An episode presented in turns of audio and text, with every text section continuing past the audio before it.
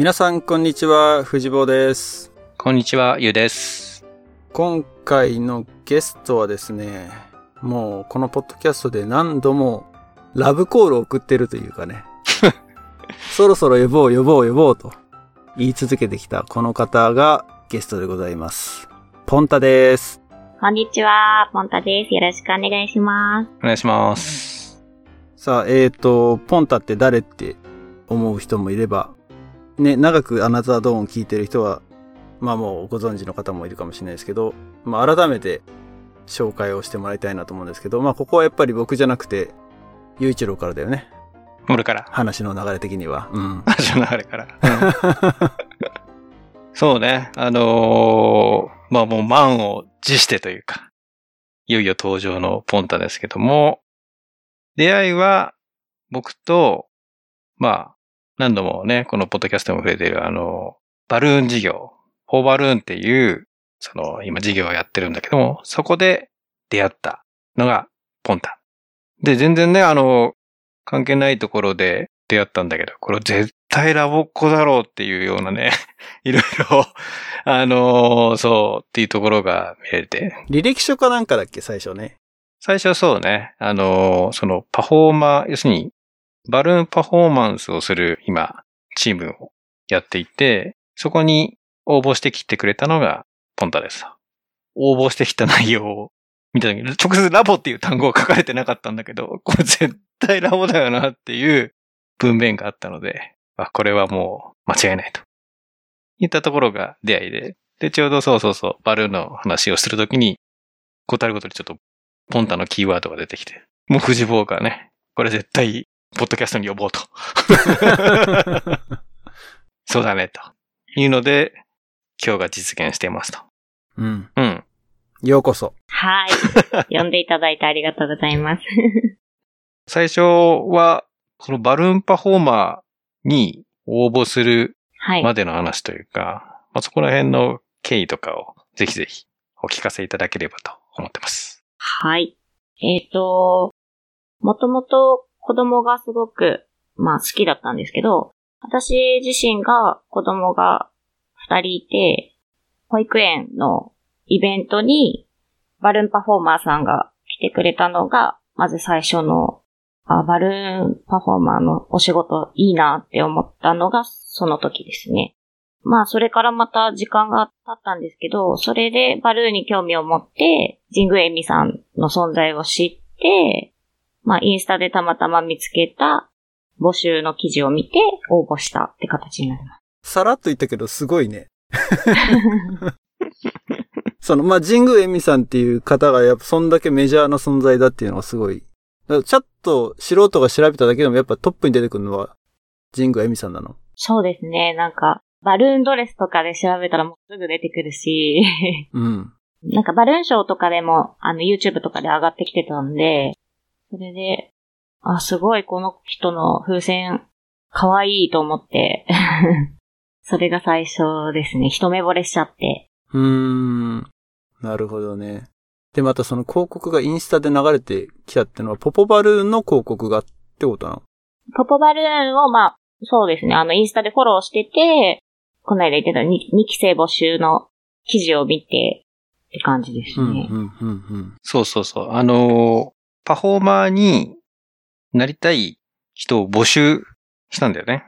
そうですね。パフォーマー募集っていうのを見ましたね。ちょうど、たまたま。なので、インスタグラムにその、ポポバルーンの、えー、アカウントで、興味ある人みたいなのを募った時に、お、面白そうって思ってくれたってことだよね。そうですね。やりたいなって思って。まあでも宮崎にいたんで、無理かなそうだよ、ね。そう。無理かなとも思ってて。あの、子供いるし、っていうのもあって、あと、タイミング的にその時ちょうど妊娠してたんですよ。で、あ、ダメだなと思って、はいたんですけど、なんかちょうど、その、いいなって、妊娠してなかったらやりたかったな、みたいな。子供いなかったらやりたかったな、みたいな、思ってたら、残念ながら流産しちゃって、あの、あ、これは、なんか、ママがやりたいことやっていいよって言ってんじゃないかな、みたいな気持ちにすごくなって励まされて、応募したんですけど、ポンタっていう名前が、もうそもそもその、お腹の中にいた時に子供をポンタっていうあだ名をつけてたんですよ。それで、まあ、ポンタが、ママがやりたいことやっていいよって言ってくれたんだなって思って始めたんだけど、なんかポポバルーンに入ったら、パピプペポの名前はつけてくださいって言われたから、うんうんうん。これはもうポンタしかないなと思って、ポンタにしましたね。なるほど。あれでもその応募の時点前までは、別に自身はバルーンパフォーマーであったの？保育園に来たバルーンパフォーマーに出会って、いいなって思ってから、何かアクションがあったの？うーん、なんかあの、最初は、バルーンすごい面白い、楽しそうだなと思って、なんか YouTube とかを見ながら自分で、まあ、作る趣味、趣味程度っていうかもうなんか、好きなものを作って、まあ友達に花かご作ってプレゼントしたりとか、なんかそんな程度だったんですけど、あと子供会でちょっとあの、バルーン、クリスマス会とかでやってよ、みたいな感じのことはあったんですけど、だから、本当趣味感じでやってました。ん。でもやってよって言われるってことは、それなりにじゃあ、なんつうの、地元では認知されてたというか、子供会やるぐらいだから町内会とかそういうレベルかもしれないけれど。そうですね。もう、もう本当周りだけって感じですけど、自分の周りだけは、まうんうんあ、あ、バルーン、ちょっとできる子みたいな 感じで。そんな簡単にできちゃうの？うーん、そうですね。まあちょっと練習したら、YouTube とかに載ってるようなやつとかは、簡単にできるやつを載せてあるんで、できたりするんですけど。うーん。ユウはできんの？いい質問だね。いや、まずほら、ちょっと簡単にできるので簡単にできちゃうところもセンスだと思うんだよね。で、もうせっかくだからと思って、あの、空気入れる、シュポシュポってやる空気入れと、ちょっとな、ビヨーンって長くなる、あの、バルーンのやつとセットを買いに行って、やったんだけど、結構難しいっていうか、うん。そのひねるって言うんだよね。あの、ツイストってこの風船をひねっていくんだけど、やっぱり、なんていうのかな。相当量をこなさないと、そんなスムーズにできない。だから、なんていうの？見よう見まねで一生懸命作ってできたまでは行くにしろ、それをその短い時間でクオリティ高くやるっていうところに達するまでは、相当な努力が必要だと思うよ。で特にね、あの、僕から 言うのもあれだけど、その、みんなパフォーマー頑張ってる中でも、特にポンタ宮崎から離れた中でね、ウェブで、まあ今でこそこのご時世ね、 Zoom 会議みたいな感じで 流行ってるけど、やっぱり、もともと遠かったからみんなで、その集まってやる会議とかも、その、ね、ネット越しに参加しながら、まあ練習会とかその、ね、探求する場があるんだけど、結構その、努力家というか、明らかにこの人は努力して頑張ってるなっていうの。さっき出てきた神宮さんも認めるぐらいね、ポンタは頑張ってやってるんですよ。じゃあ話の流れ的には、まあ、ゆういちろうは挫折したという。そこか。いやいや、ポンタを持ち上げる話だったのが、俺が挫折した話にじゃあ、じゃなっあ、てて。そうか、じゃあやっぱりそこは、そう、なんだろう、今のね、聞いてると、参入障壁が低いというかさ、結構なんか憧れてやりたいと思ったら、YouTube 見てちゃっちゃってできるよ、みたいな、風に聞こえたけど、その、水面下では、こう、並々ならぬ努力と汗が流れてるというか、いう感じなんですかね。うん、YouTube 見て、一回でパッとできるっていうのは、まあ、納得したものはできないですね。なんか、やっぱそのクオリティになろうと思ったら、すごい何十回もやったら、すごい可愛いのができるようになるとか、そんな感じではあるけど、でもそれまでは結局、家で自分で、その風船膨らまして、ひねってってやって、ひたすら家で一人で黙々と練習していくわけでしょ？そうですね、はい。で、ある時きっかけに、よし、じゃあこれで自信がついたから、やってみようっつって、それこそ、なんだろう、空き地の土管の上行ってみんなに見せるみたいな。あ、吉郎土管ってなんか、ドラえもんの世界じゃないか。みんな子供たち集めて、うん、うん、やるみたいなね。うん。ところまでどんぐらいかかったの？ああ、そのポポバルーンに入る前ってことですか？そうそうそう。だからその、ポポバルーン始める前に、それはさっき言ったけど、子供会でやったりとかって言ったじゃない？はい。そうですね。最初、そう、最初はなんかあの、当時いた会社の忘年会でやってくれって言われたんですよね。なんかその趣味、バルーンアート好きなんですよ、みたいな言ってたから、うんうん忘年会でこう出し物やってくれ、みたいな。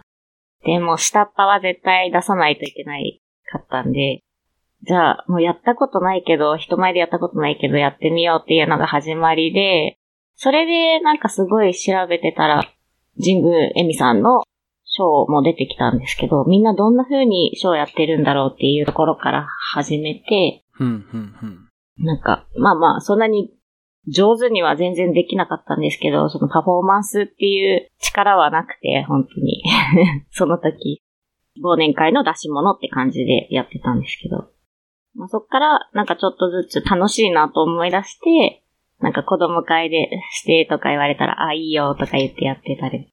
なんかその公園に行ってやろうとか、なんかお金をもらってやろうっていう自信には、自信まではなくて、うん、うん、うん。そこまではやってなかったんですけど、ほんと好きだな、ぐらいの感じで、子供喜ぶし楽しいな、みたいな。じゃあそういう意味ではポポバルーンの、その、応募したってのは自分の中では結構高いハードルに挑んだ感じが。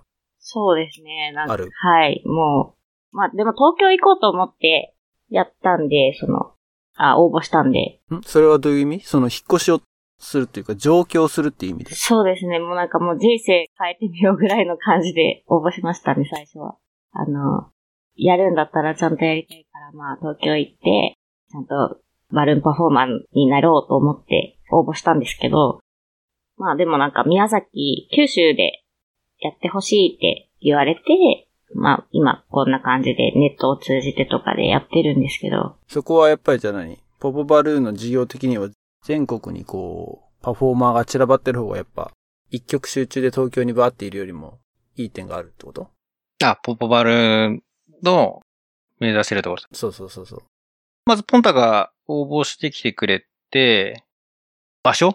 宮崎だって言ったところがあったので、最初ね、どうやってその会議したり、研修っていうのかな高め合う場をどうしたらいいだろうとか、やっぱりいろいろ物理的に離れてることがあるので、そこがハンデになってしまう可能性はあるので、どうケアしていけるかっていう運営の話もあるし、あとは逆にじゃあ、まあビジネスというか、あの、ポーパルにとってね、その宮崎にいてくれることってどうだろうって言った時に、まあ逆にチャンスなんじゃないかっていうのが一つあって、まあやっぱイベントごとって全国、日本各地で、あの、行われていて、で、そのイベントがある時に、えっと、その制作会社とかイベントをね、企画してる会社さんが、じゃあ、ここはパフォーマー、バルーンパフォーマーを呼ぼうと。った時に、まあ相談してきてくれて、デートかね、条件が合えば、あの仕事が成立するっていう形なんだけど、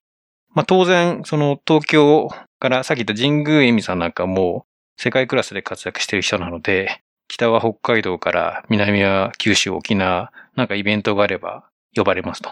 で、ただ、その、交通費を向こうに負担していただく形にはなるので、当然その予算があったりとか、あとはその日程とか含めていくと、各地にそういったポポバルーンの思いを持って活動しているメンバーがいれば、よりそのメンバーに地場の活躍の場として、ね、例えばポンタだったら九州とか宮崎とかを中心に、まあ、バルーンパフォーマンスっていうのを広めてってくれるメンバーが、ね、全国各地にいたら、いや、結構面白いんじゃないかという話になって、で、ちょうど、あの、もう一人関西にも、その子は東京にいたんだけど、その、向こうに引っ越すことになっちゃったんだけどっていう子が一人いたので、じゃあもう地方組として、ね、活躍してもらえるじゃないかっていうのがきっかけだったね、流れで。関西のってのはこの前、YouTube でポンタと対決してたおやつですか？見てくれてる。見てくれい。てる。もう、YouTube ぜひ、ね。高評価と、チャンネル登録、お願いします。お願いします。あれおもろかったよね。対決ネタね。ああれだけを見ると、まあ、ポンタが出てるからと思って見たとこあるんだけど、あれだけを見るとなんか結構地方に散らばってんのかなっていうふうに思ったんだけど、今の話の流れだと、その関西と宮崎以外は全部東京って感じなんだ。そうね。一人あの、台湾から来てる子もいるので、はい。パルルン。そう、しっかり覚えてる。いや、ほら、あの、司会やってたじゃない。そうそうそうそうそうそう。素晴らしいね。やっぱポンタここに、こういうファンがいてくれるから。嬉しい。嬉しいですね。嬉しいよね。そう。そういう意味ではね、あの本当にまあ日本全国だったり、まあね、アジア他、なんか出てけたら面白いなっていう、夢はあるよね。うん。うん。で、パルルンは台湾に住んでるの？台湾から今日本に住日んでる。本にいるのね。はい、。そううん。なるほどね。やっぱりじゃあ、イベントとかで子供に触れ合うことが多くなったっていうか、その辺はやっぱりラボとのつながりみたいなのもあったりする？そうですね。まあまあ、そうですね。ラボを通して多分子供がもともとすごい好きになったと思うんで、イベントで、まあそうですね。子供たちすごい触れ合うんで、楽しいなとは思うし、なんか熊本にお正月、あの前回と、あの、お話出してもらった時にうんうん。あったんですけど、あの、熊本、鹿児島、えー宮崎でお正月にイベントをさせてもらったんですけど、その時になんか、ラボしてた時代の、あの、九州の仲間が見に来てくれて、おー、すそうごい。え、それはどうやって知ったの？あーあの、インスタとかで見てくれて、あー、なるほどね。フォローしててってことなのか。そうです、そうです。もうでも本当ラボ時代以来というか、まあ高校生ぐらい以来かなぐらいの感じだったんで、すごい嬉しかったですね。うん。それはいいね。そうだね。ラボっ子って話最初にしてけど、ララボっぽい話全然してないんだけど、順番がちょっとおかしいけど、ラボっ子的な自己紹介をすると、その、何々支部、九州支部から入っていくと、はい、九州支部宮崎地区の池上パーティーにいました。九州支部って、本当だからうちらなんかは、ね、それこそ全国レベルの全大々とか若者合宿とかっていう時ぐらいしかもう交流がないんだよね。そうですよね。うん。そう、私は、まあなんか、ゆつぼしか参加してなかったんで、なんか、あ、キャンプねキ。ャンプ、ゆつぼに毎年行くのが楽しみで、小学校1年生からずっと行ってたんですけど、ラボ自体は4歳からやってました。ほう。終わりは最後までっていうか、大学生までやってたの？いや、えっ、と、結構ちょっと中途半端というか、あの、高校生で、私高校中退しちゃって、広島に家出しちゃったんですよね、高校の時に。また、また面白そうなのぶっ込んできたね、これ。ちょっと。うんうん。それで、はい、なんかラボもちょっと、その時期活動してなくて、高校1年生までかな、ちゃんとやってたのは。でもなんか、母がすごい、まあ、今思えばすごいありがたいなと思うんですけど、毎月、ちゃんとお月謝払ってくれてて、なんか、まあ、いつでも帰ってこれる状況にしてくれてて、うん。それで、まあ、高校3年生の年代までちゃんと、まあ帰ってきてからも参加できたりして、いろんな合宿とか中高生合宿とか行ったりとかうん。はできて、そうですね。その流れでなんか、あの、大学生じゃなくて、あの、大人のラボ、フェロはい、にうんー。。うん。行ってましたね。ちょっと何年か、2年ぐらいかな。あ、それは社会人になってからってこと？はい、そうです、そうです。うーん。フェローもやってたんだ。うん。大学生時代、年代的には大学生年代なのか、でもね。うん。すごいなんかちょっとそこはセンシティブな話なので、あの、突っ込んだ話は しないでおきますけれど。まあ、アフターショーで、ね、話 していいのかわかんないけど。いや、なんか、そう、藤坊から、そういえば、ポンタって、な、なんだっけ？どういうラボ活動してたんだろうねって話をチラッとしたときに、俺これ、あれ、なんだっけな、九州な気もするけど、広島な気もしてよくわかんないんだよね、みたいなのをチラッと言ったことがあるんだけど、そう。ああ、そうですね。始めたのは広島だったんですよね。だから4歳の時だったから。もうでも5歳からもうずっと宮崎でやってて、池上パーティーでもうずっとやってました。うーん。まだパーティーはあるのかな？ありますね。はい。おー、健在？はい。周年とかにたまに行ったりはうん。します、今でも。おー。そっか、いや、ね、リスナーの方は普通のたわいない会話に聞こえるけど、普段会話しないもんね、このラボの。あ、ラボっ子だったんだなっていうのが今、すっかり周年って結構ラボ用語っぽい。何周年のイベントで発表会やったりとか、そういうあれだよね。はい集まる機会だよね。うん。じゃあ今でも交流あるんだね。そうですね。まあ、ちょこちょこありますね。でもそのイベントでね、だってその高校生までしかラボ活動できなかったけど、その時の仲間が今でも繋がってるってのはやっぱすごいね。だって10年以上空いてるわけでしょ？うん。うんやっぱり集まりますね、定期的に。そういう仲間とは、うん。今でも。そうですね。あとはラボ活動。ホームステイは行きましたね。中学生の時に。夏休み。うん。北米。はい。ミズーリー州に行きました。それぐらいですかね。あとはもう中高生活動とかばっかりやってました。何気にだから、そうだよね。応募してみて、まさかそこの事務局員にガチなラボっ子がいるとは思わなかったっていうことだよね。まさかのね。私も初めてあの、ジングエミさんにお会いした時に、なんか、うちの事務局の人がなんか、あの、ラボ？ラボやってるみたいなんだよね、みたいな。っていう話を聞いて、その時エミさんから。あ、そうなんだと思って。そこでぐっと距離が縮まった。あの、お会いしたことなかったんですけど、その時はまだ。でも、あ、ラボっ子いるんだっていうのがすごいやっぱ、あの、親近感というか、はい、うれ、嬉しかったです。これはね、この、だ、リスナーは二極化するところだと思うけどね。ラボっ子だとそれはすごくわかるけど、ラボっ子じゃないリスナーは多分何のことだかって感じかもしれないけど、でもそういうね、まあ、このポッドキャストでも何度も話してるけど、ラボっ子というその言葉だけで、ものすごいクレジットがつくっていう。いうのはあるよねう。ん。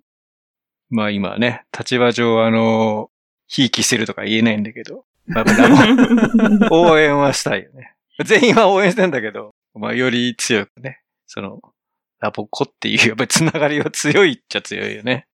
うん。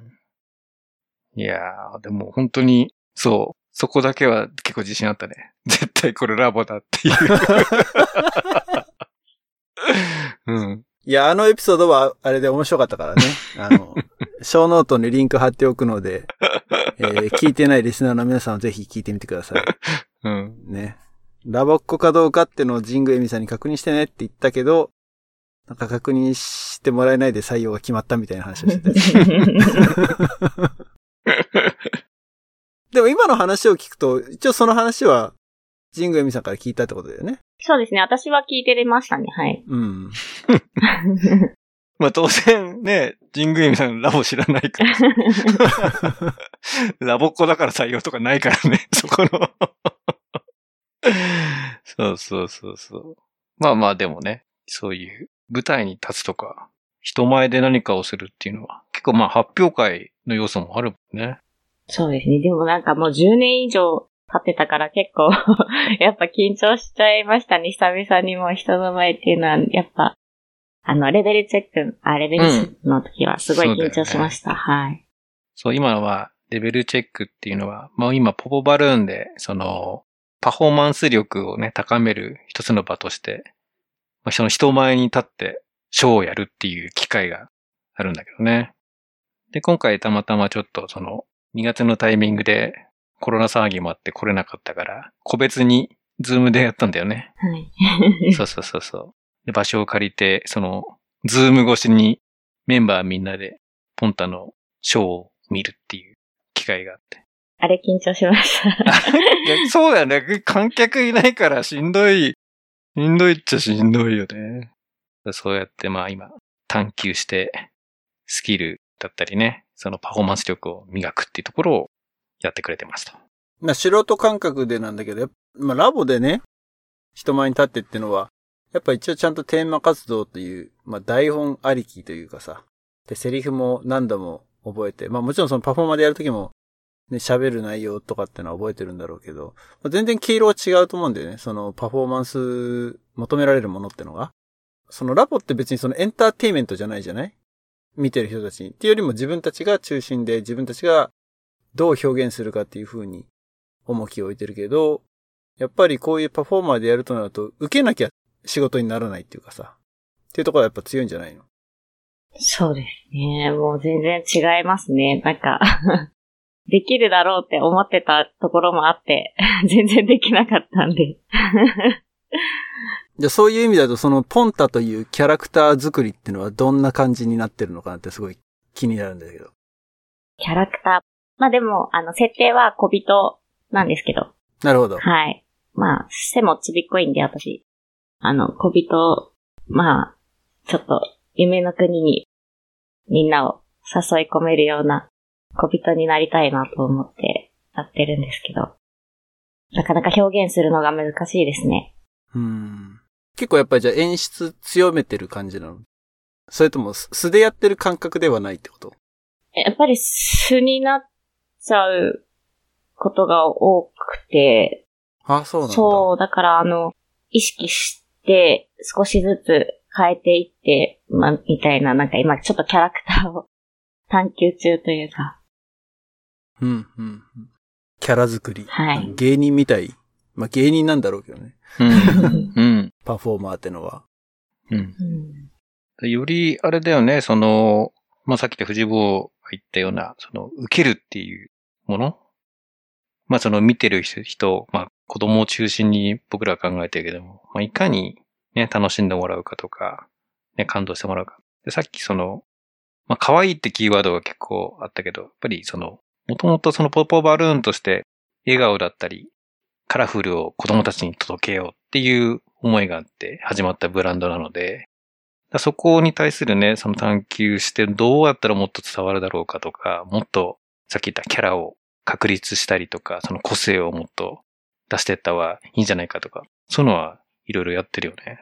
だから、すごいそういった場があるっていうのは、面白いというか、答えがあって始めるというよりは答えを探しながら掴んでいくみたいなところもあるので、そういったところはまさに、ね、今、ポンタが思考しながらやっている。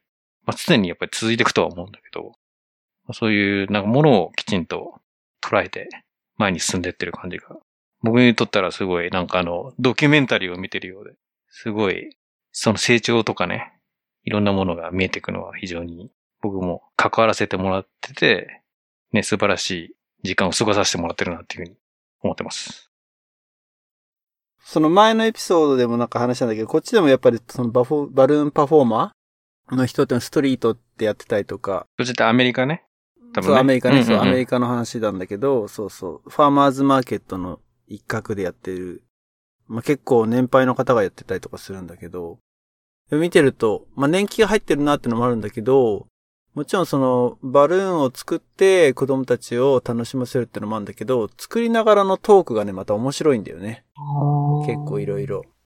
あれだからすごいなって思うのは、バルーンをこう、ひねりながら何か作品を作っていくっていうのは多分それだけですごい集中力がいるはずなんだけど、それを全くなんつうの、こう、喋りながらやってるからさ、うん、完全に独立して動いてるんだよね。手と口が。うんうんおー。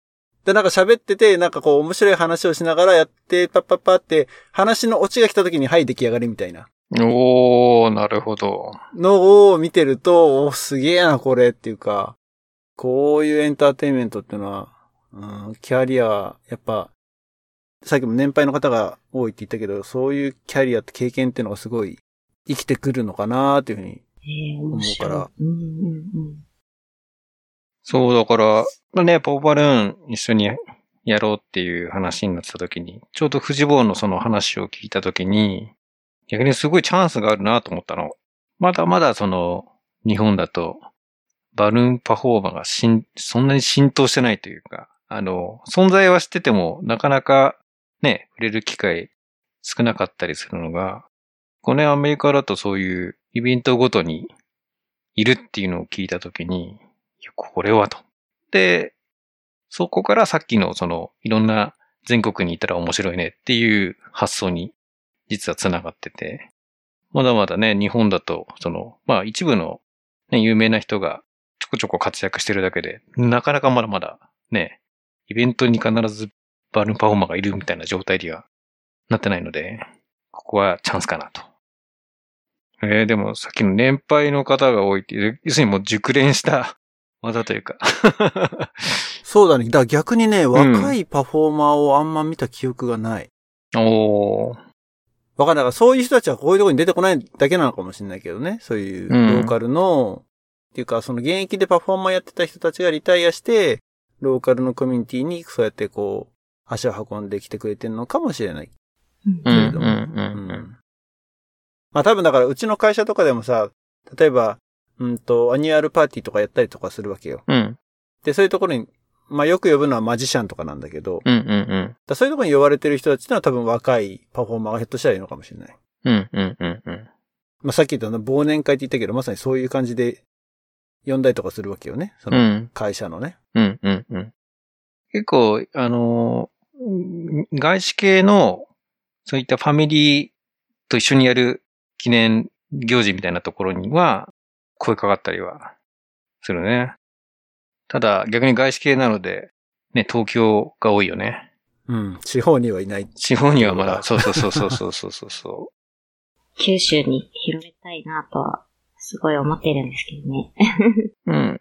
逆になんかこう、ローカルのパフォーマーコミュニティみたいなのあったりするの？その、九州の中でのバルーンパフォーマー集まれみたいなとか。ああ。あんまそういう横のつながりはない？ないですね。なんか、あ、でも、ちょっと前に宮崎で、大道芸人たちが、こう、駅前でみんな集まって大道芸フェスティバルみたいなのをやってて、うん、そこに入りたいなと思ってツイッターで あの、フォローはしたんですけど、その大道芸フェスティバルの。うん、そしたらフォロー返してきたから、あの、仲間に入れてほしいなとは思ってるんですけど。あそこは発信してない、ね、まだ、まだ全然、はい。絡んでってはいないと。ちょっと、はい。様子を見ながら、ちょっと入ろうかな、してます。いやいや、なんか、送ったけど帰ってこないとか、そういうオチだったらどうしようと思ってドキドキしたんだけど、あ、まだ送ってないのね。気持ちは伝えてないのね。単純にフォロー、はい、フォローバックしてもらったっていう。はい、フォローバックしてもらって、なんか、まあ、その、フェスティバル自体に行こうとしたんですけど、うん、あの、ちょっと、なんでだったかなちょっと行けなかったんですよね、その日。うん、うん。で、そう、だからまたあると思うから、まあ、そ、その時にと思ってたんですけど、まあ今ちょっとね、って感じで。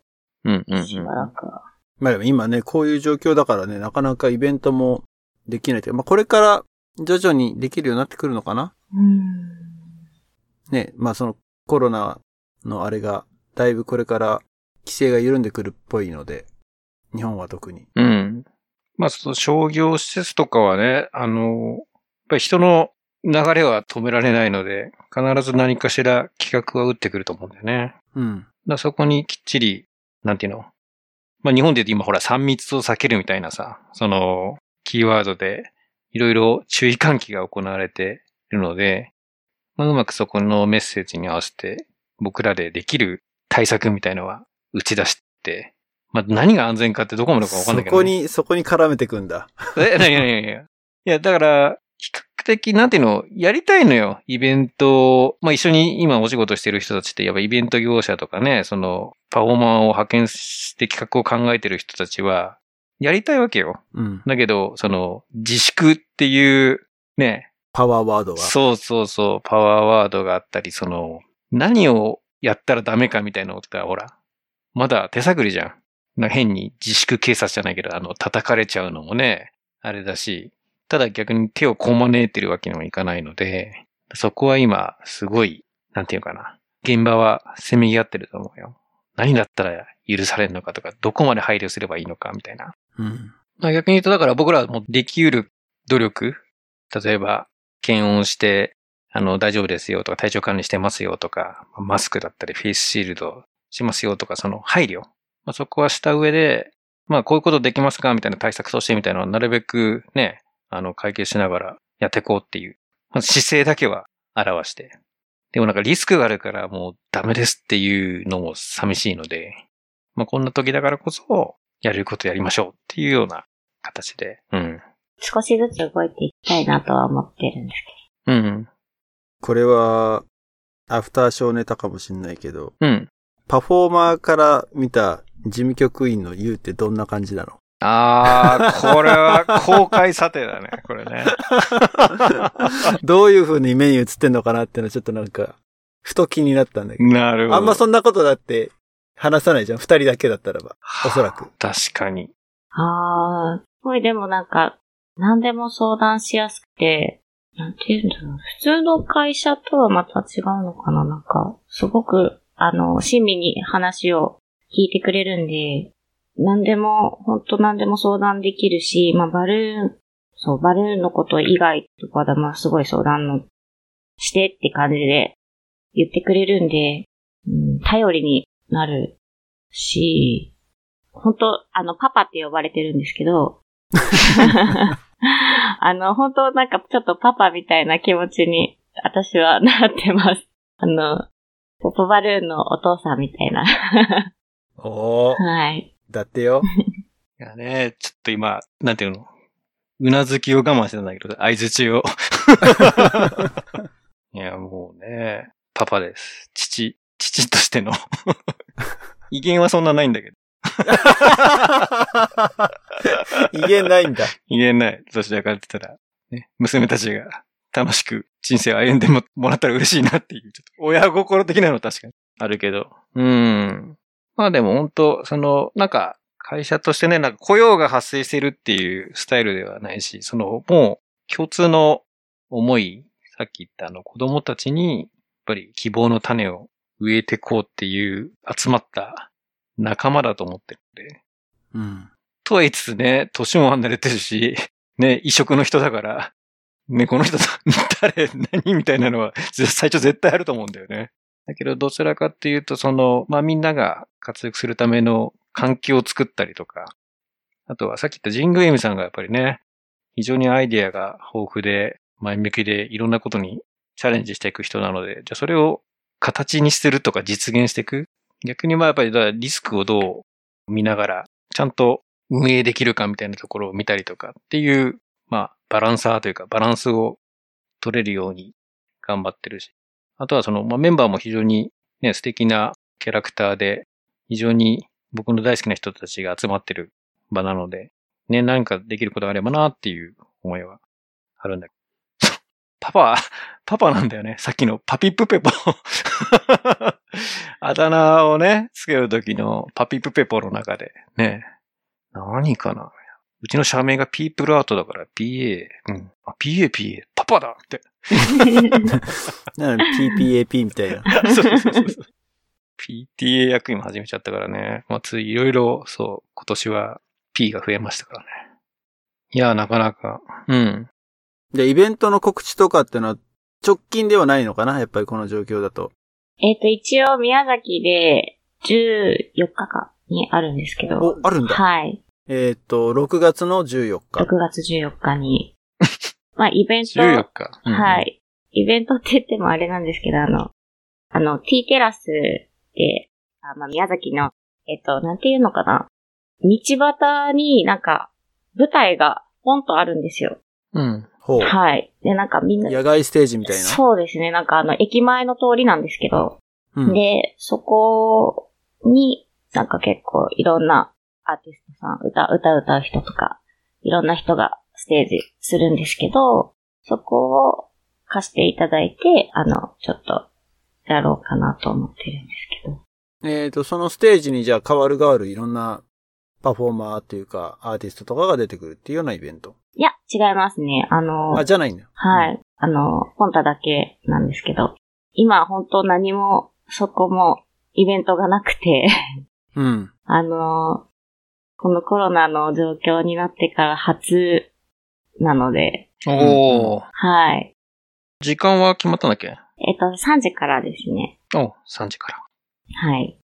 ポンタソロステージ。ソロステー。ジで、はい。おー、いいね。6月14日の午後3時、場所が T テラス？T テラスっていうところでやります。それ宮崎駅とか、駅前って言ってたけど？はい、宮崎駅の通りですね。前の通りですね。うんじゃあ、宮崎にお住まいのリスナーの方はぜひ。ぜひ。だから俺ちょっとさっき日程聞いて突っ込んで笑っちゃったのはね、うん。次の配信6月15日だと思うんだよね。あら。あ、そうだ。過ぎちゃってる。そうだね。今、収録、6月入ってるけど。あ、俺それ全然気づいてなかったわ。だからちょっと 突っ込んじゃったけど、なんでこいつ笑ってんだと思ったかもしれない。いや、俺もちょっと思った。そう、な、うんなんかあったかなと思ったけど。そうそうそうそうか、じゃあ、これ聞いてる時には、終わってますね。時すでに遅しなのか。いや、わかんない。もう藤尾が初のね、15日配信を13日配信にしてくれるかもしれない。なぜ変えたのかとリズムを、みたいな。そうか。じゃあ、別の形で配信はしないけれど。あの、お知らせを、はい。お知らせは、あの、アナザードーンの Facebook ページの方とかでわ、ありがとうござい告ます。知をさせていただきましょうか、じゃあ。ぜひぜひ。えー、下手打っちゃいましたね、僕。全く気づいてなかったからね。で、先先行して、はいエ。ピソード配信に先行して宣伝をおああ、ありがとうございま。す。はい。あとはじゃあ、あれですか、さっき言ったその、まあ、ポンタのチャンネルじゃないよね。ポポバルーンのチャンネルが YouTube にはい。あるので、まあ、その中でじゃあ、ポンタが出てるものを、いくつか、じゃあ、ついでに紹介しておきましょうかね。その、ショーノートの方にリンクを貼っておきたいと思います。ありがとうございます。ありがとうございます。さっき、俺が見たってやつも、もちろん。あ、ね対決のやつで。対決のやつね。超面白いよ。まだ、勝敗が決まってないですよね。あれなんかトーナメント戦みたいにやってたんでしょ？勝ち抜き戦みたいな。あの、3回戦なんですよね、もう企画が。うん。で、今まだ2回戦までしか出てないんで、ちょっと、なるほど3。回戦はもうあの、どうなったのか私もちょっとまだわからない。事務局、じゃないの？あれ？企画担当の方じゃないの？これね、YouTube 今ね、やってくれてるメンバーがいるんで。うん。でもアナウンスがね、その、もともとその、ヒーローショー、あの、つぶれのほら、なるちゃん、ウルトラマンって。うん。つぶらやプロの。そうそうん。う。で、そこで、お姉さん役をやってる人が、バルーンパフォーマーもやってて、なので、へー。YouTube 見てもらったら、あるんだけど、その、アナウンスがあるんだけど、完全に ヒーローショー風なアナウンスになってて。そう、小ネタだけどね、ちょっと、あの、ポポバルーントリビア。めっちゃ面白いと思う。いや、YouTube ぜひ見てください。面白いです。はい。はい。ぜひぜひ。じゃあよろしくお願いします。はい。はい。ということで、今日のゲストはポンタでございました。えー、ありがとうございます。ありがとうございます。ありがとうございます。いつもの宣伝ですけれども、アナザードーンではソーシャルメディア、Twitter、あと Facebook で情報発信をしております。えー、Twitter の方はね、あんまりその宣伝とかは流してないんですけども、Facebook ページの方ではさっき言ったゲストの方の何か、えっ、と、告知とかですね、もう耳寄りな情報を流していますので、ぜひ Facebook ページの方をライクしてください。あとは、キャンプファイアコミュニティというところで、えー、サポータープログラムというのを用意しています。今回は、えー、アフターショーを撮ろうかなと思ってますので、えー、まあ、公にはできないエピソードなんかがね、特にうん。こぼれ出てくるところがありますので、サポーター限定のエピソードをいくつも用意しています。ぜひ、えー毎月今500円という投げ銭プログラムを用意してますので、そちらの方にサインアップして、アフターショー、ビフォーショーを聞いてみてください。はい、じゃあ、今日はありがとうございました。遠路はるばる。遠路はるばるじゃない。誰を基準で距離を測るかなんだけど、僕らからすると遠いのは藤子じゃねえかっていう。うん。まあ、宮崎から。はい。宮崎からね。はい。はい。ありがとうございました。ありがとう楽しかったです。ございました。面白かったです。はい。それじゃあ、リスナーの皆さん、ごきげんよう。バイバイ。バイバイ。